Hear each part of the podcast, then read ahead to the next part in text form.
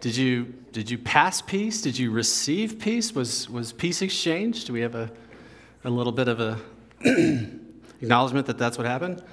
Good.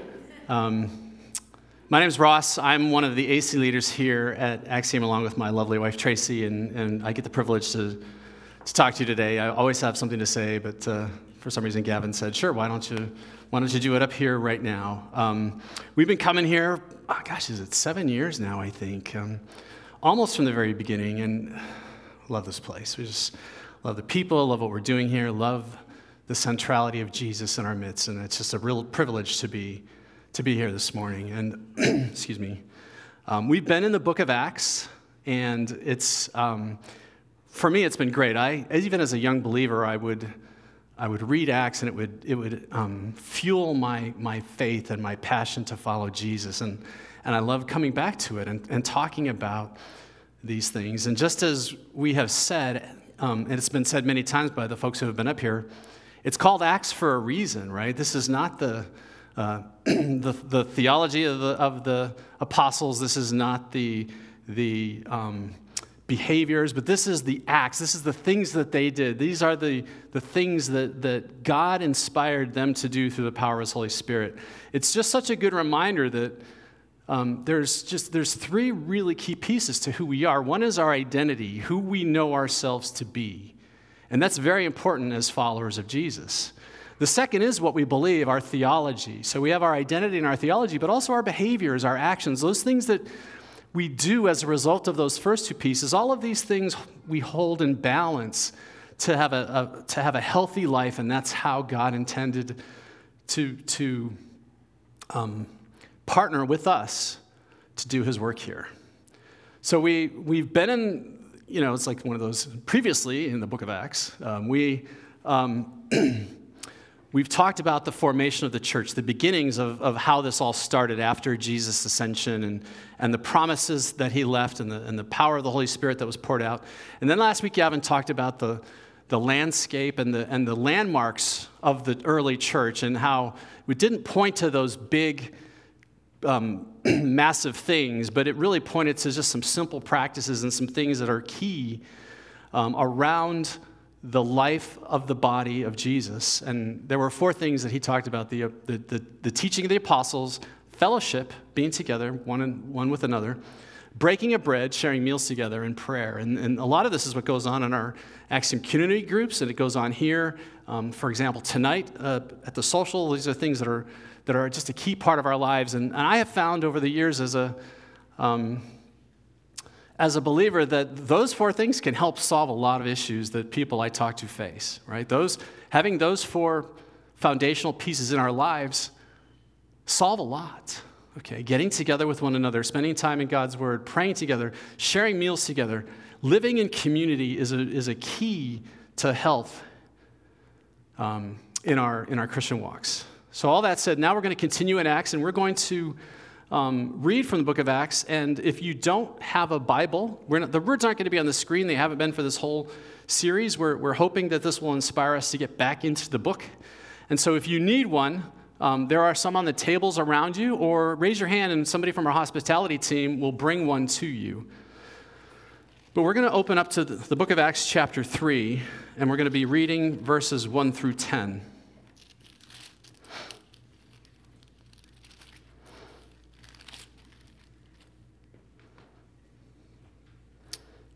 All right.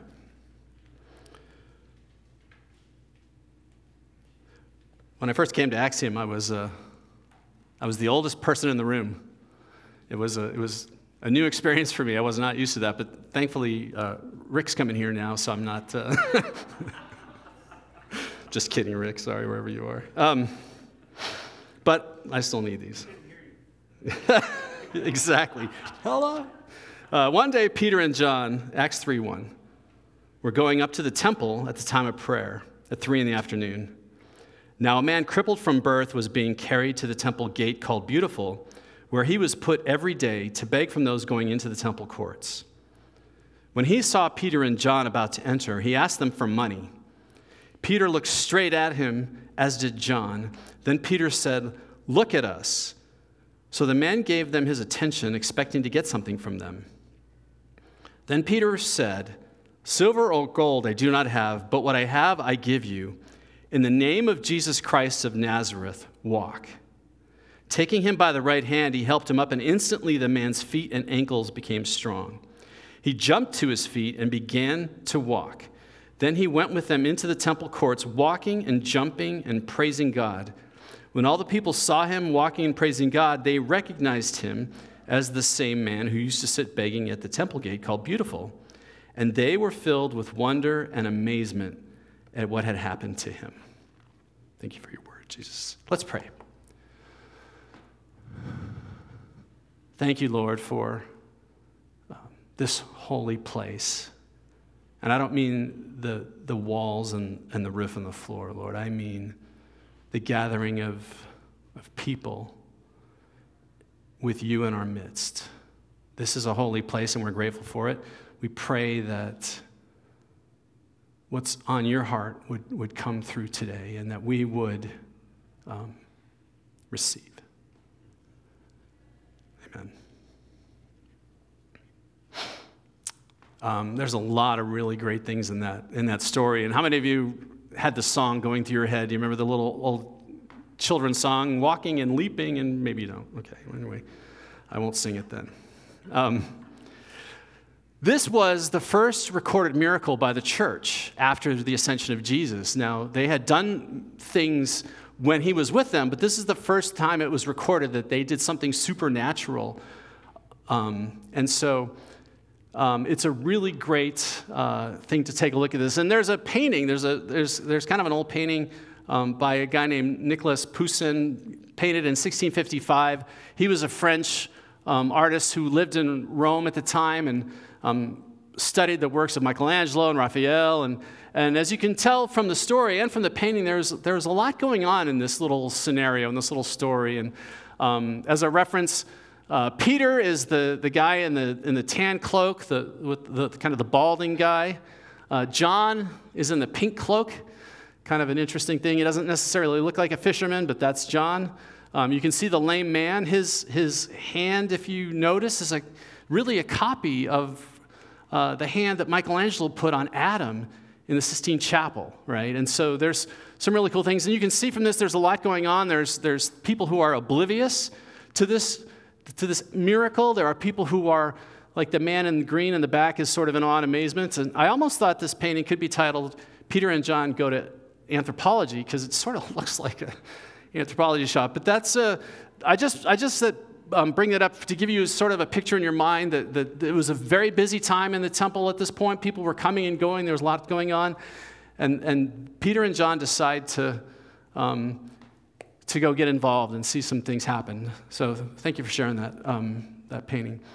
Um, there's a lot of perspectives. One of the things I liked about that is there are a lot of points of view. There's a lot of different people we can take a look at. There, we have Peter, who's kind of at the center of the story. Um, the, uh, the first section of the book of Acts could be called the Acts of the Apostles, but mostly of Peter, because he's a, key point in the beginning of the church. Um, his boldness, his faith, his leadership uh, are very key. Uh, we have John, and, and we're going to get back to John um, and what his part in this story may or may not have been. We have uh, the lame man. That's all we get from Scripture.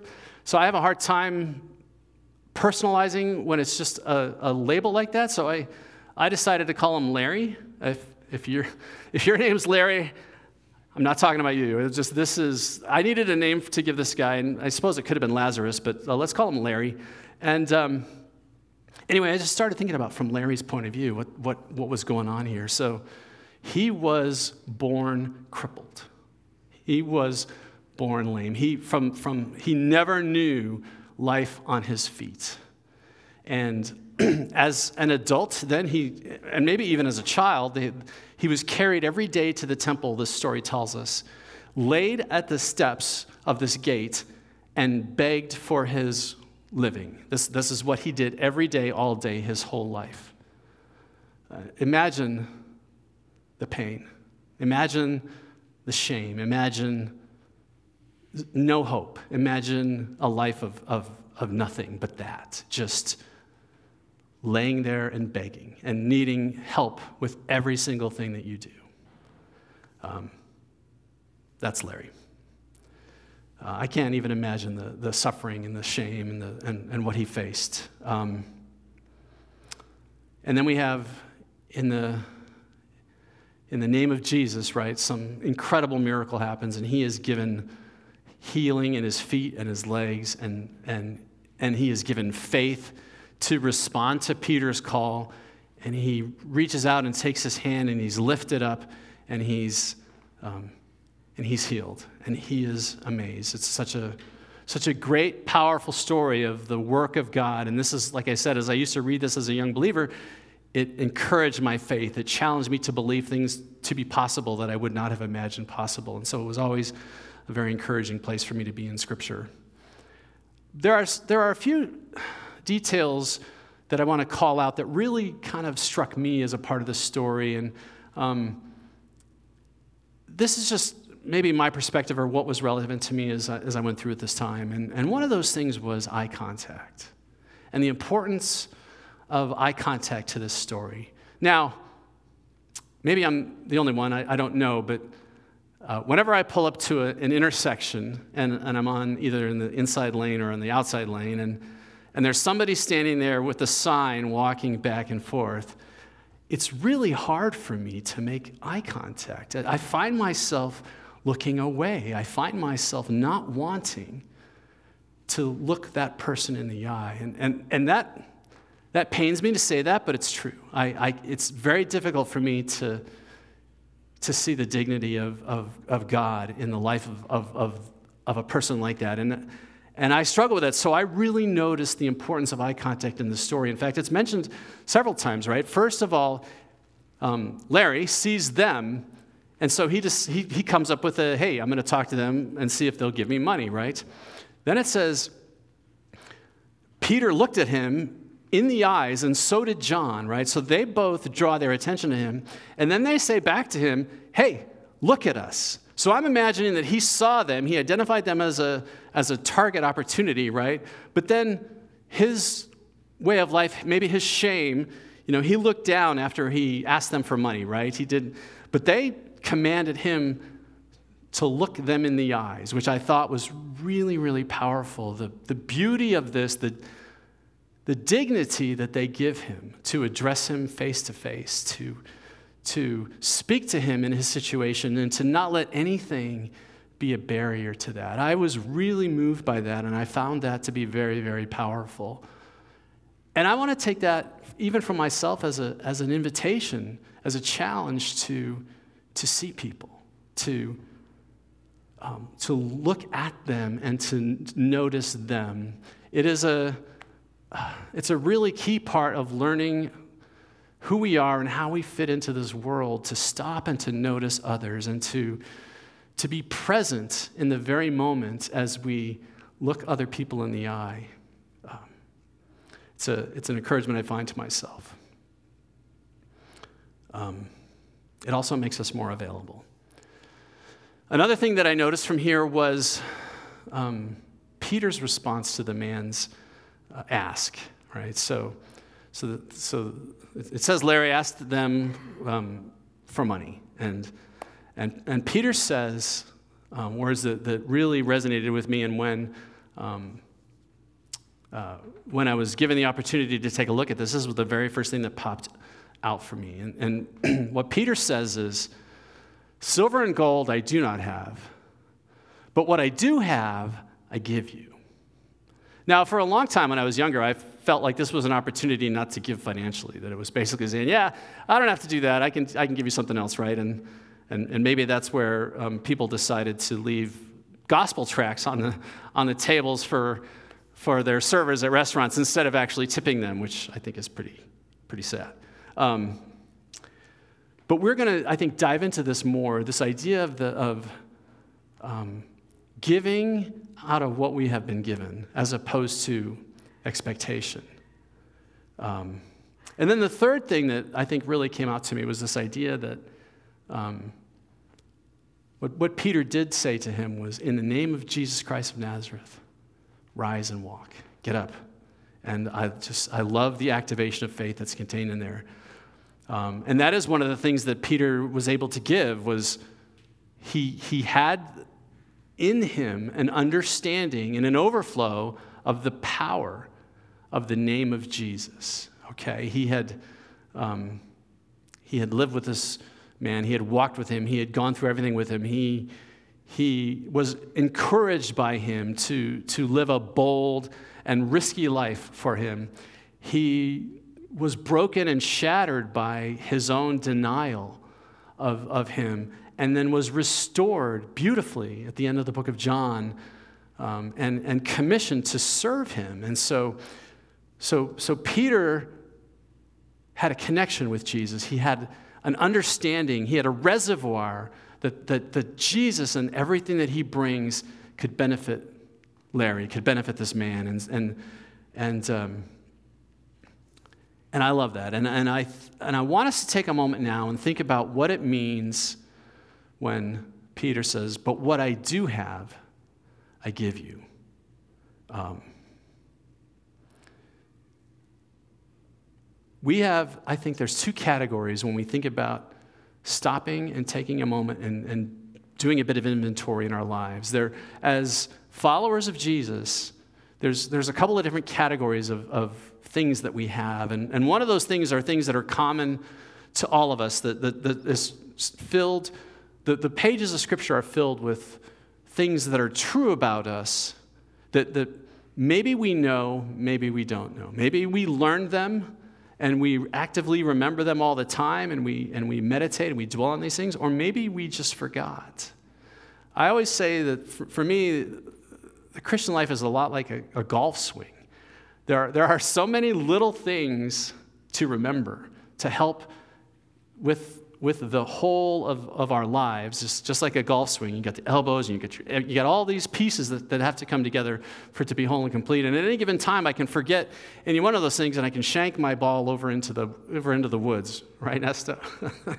and, um, and in the same way, I can just lose a simple truth about who Jesus is, about what he's done for me, about all of the blessings I have, and I can find myself in this place where I I feel like I've got nothing to give. I feel like I have nothing going on inside of me. I feel, I feel empty. I feel, I feel um, broke.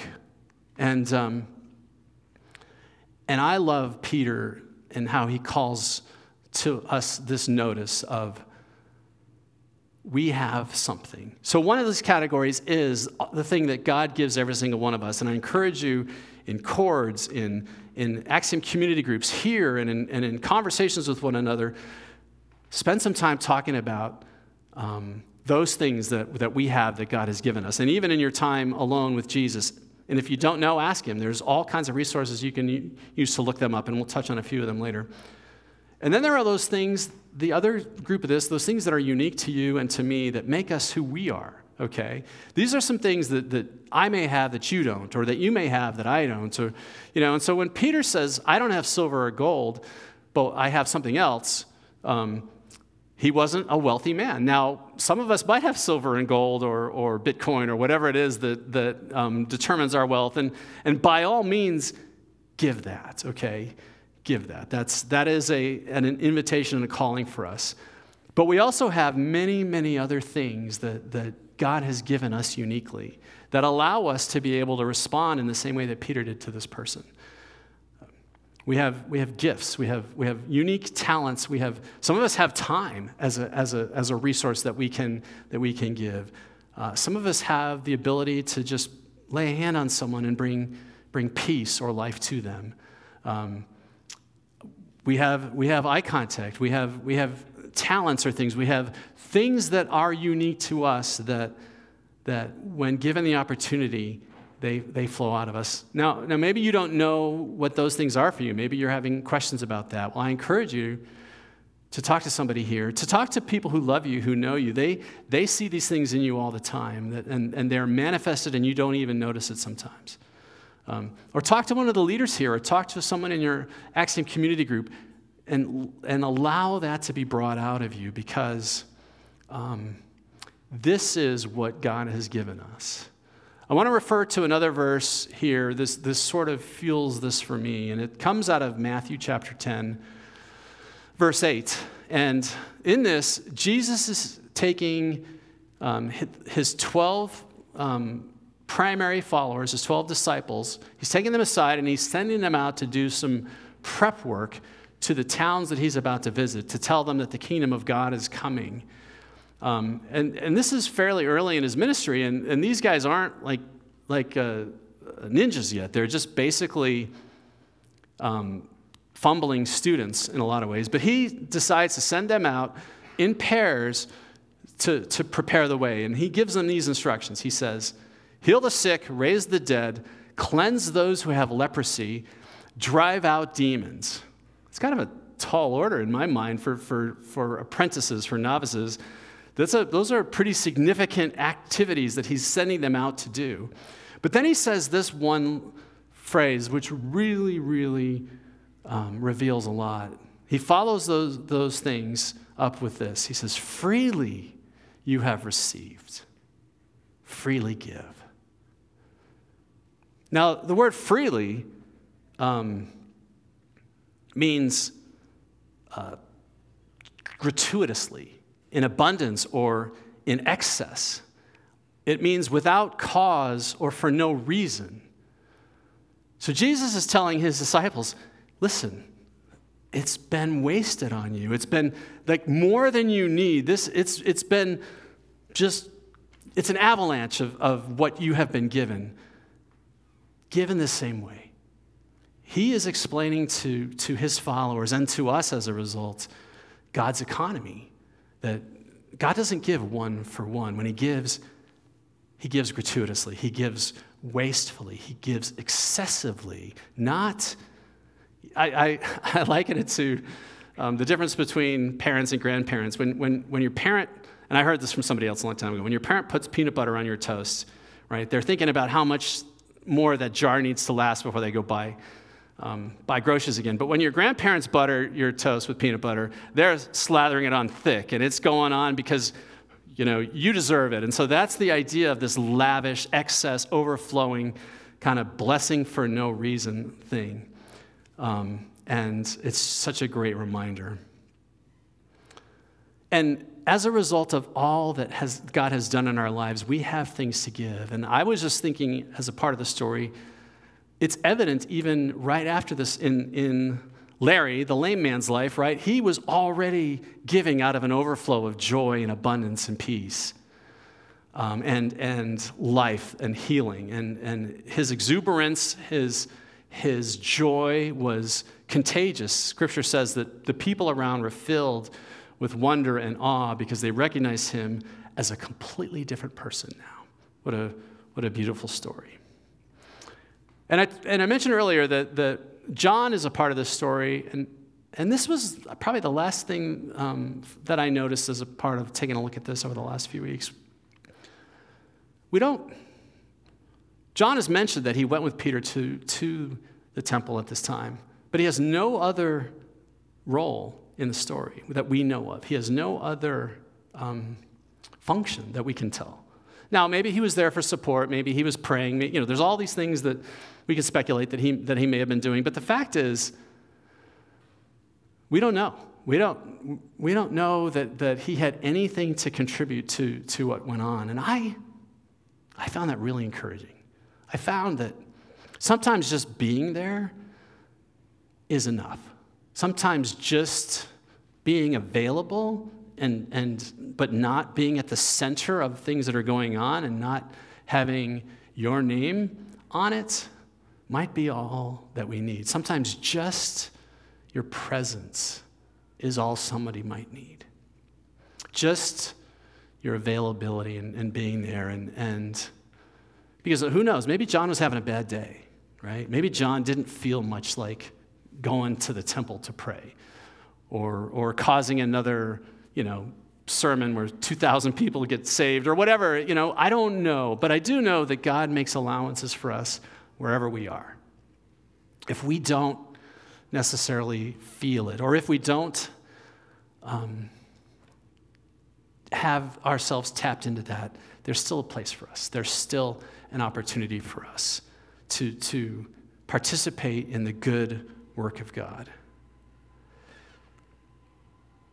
I encourage you then, as I close, to, um, to take inventory, to ask yourself, what, what do I have as a follower of Jesus? Or, or maybe, am I a follower of Jesus? And maybe this is a great invitation and opportunity for you to, to find out more about that. But I um, invite you to, to spend time with Jesus and to spend time with, with friends in this community and, and say, what do I have? What, what, can I, what can I offer? How can I be a channel, a conduit of all that, that God has, has overflowed in me and, and provide to others?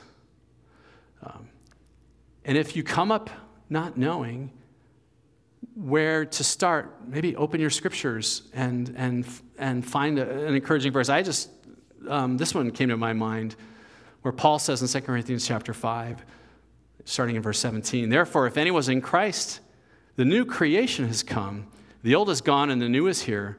All this is from God who reconciled us to himself through Christ and gave us the ministry of reconciliation that God was reconciling the world to himself in Christ, not counting people's sins against them.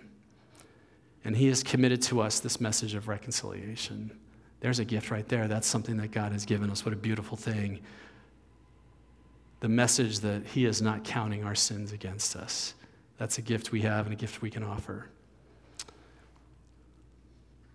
Let's pray.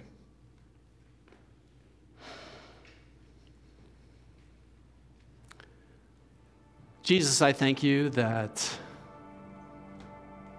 you have given freely, gratuitously, excessively, abundantly. And I confess that I forget sometimes. I lose sight of it and I, I spend time only thinking about what I don't have, what I might be lacking. So thank you for this reminder that you have overflowed and that you are at work, and that this is, just as we sang, this is you, your strength, your power for your name. This is not about me. This is not about myself. It's about you. Thank you for this gentle but powerful reminder. Amen.